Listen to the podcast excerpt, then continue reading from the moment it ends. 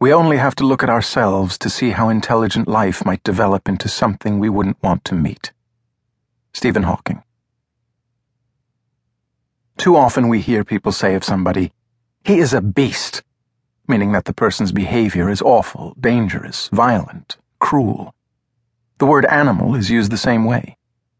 And yet, in my research, I have been struck over and over by how far off this characterization is. Beasts or any animal except the human animal, have few of the failings we as a species have. It is one of the great conundrums of our time. How is it that with our advanced intelligence, humans are far behind almost every other animal when it comes to living in harmony with their own nature and with nature? Humans make terrible distinctions about one another. Other animals do not.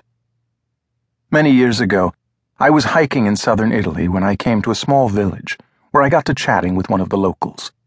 He was telling me, sadly, that his son had married a straniera, a foreigner. She was from far away, he explained. Intrigued, I asked what country she was from. She is from the next village, a full five miles down the road, he answered.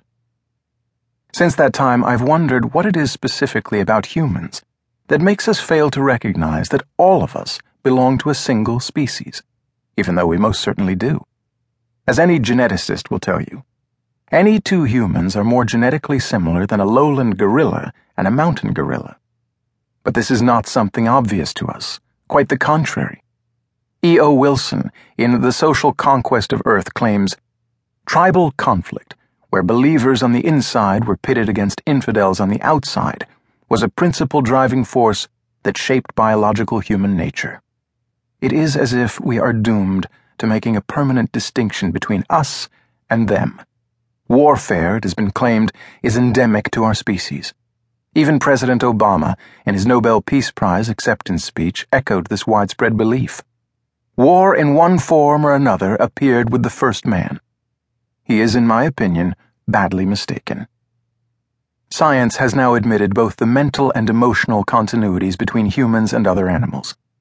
Since Darwin first wrote about this more than 150 years ago, there has been a veritable Everest of scientific data, not to mention personal experience, attesting to animal sentience and how similar humans and animals are, even at the genetic level. Why, then, do humans persist in self destructive violent behavior atypical of the animal kingdom?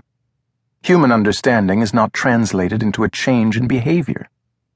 While we are perhaps the only animal willing to risk our lives for the sake of an animal from a completely different species, consider how people rush into a burning building to save their pet dog, cat, or even bird. We are also the animal that displays the most violence toward its own kind.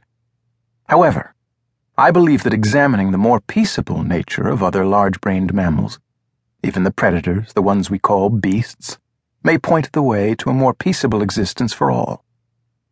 The two main predators on the planet, humans on land and orcas in the oceans, are similar in a number of ways. Both have enormous brains. Both have culture. That is, both species pass on information to their young through learning. This is true of other species as well, but humans and orcas take this further than any other animal.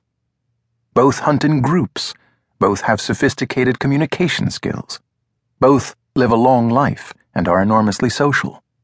Both have the us them distinction. But whereas we use this us them to murder untold millions of our fellow humans, orcas have never killed a single one of their own species, as far as anyone has been able to ascertain. We are special, especially bad, but also good, as I will show, when compared to all other predators.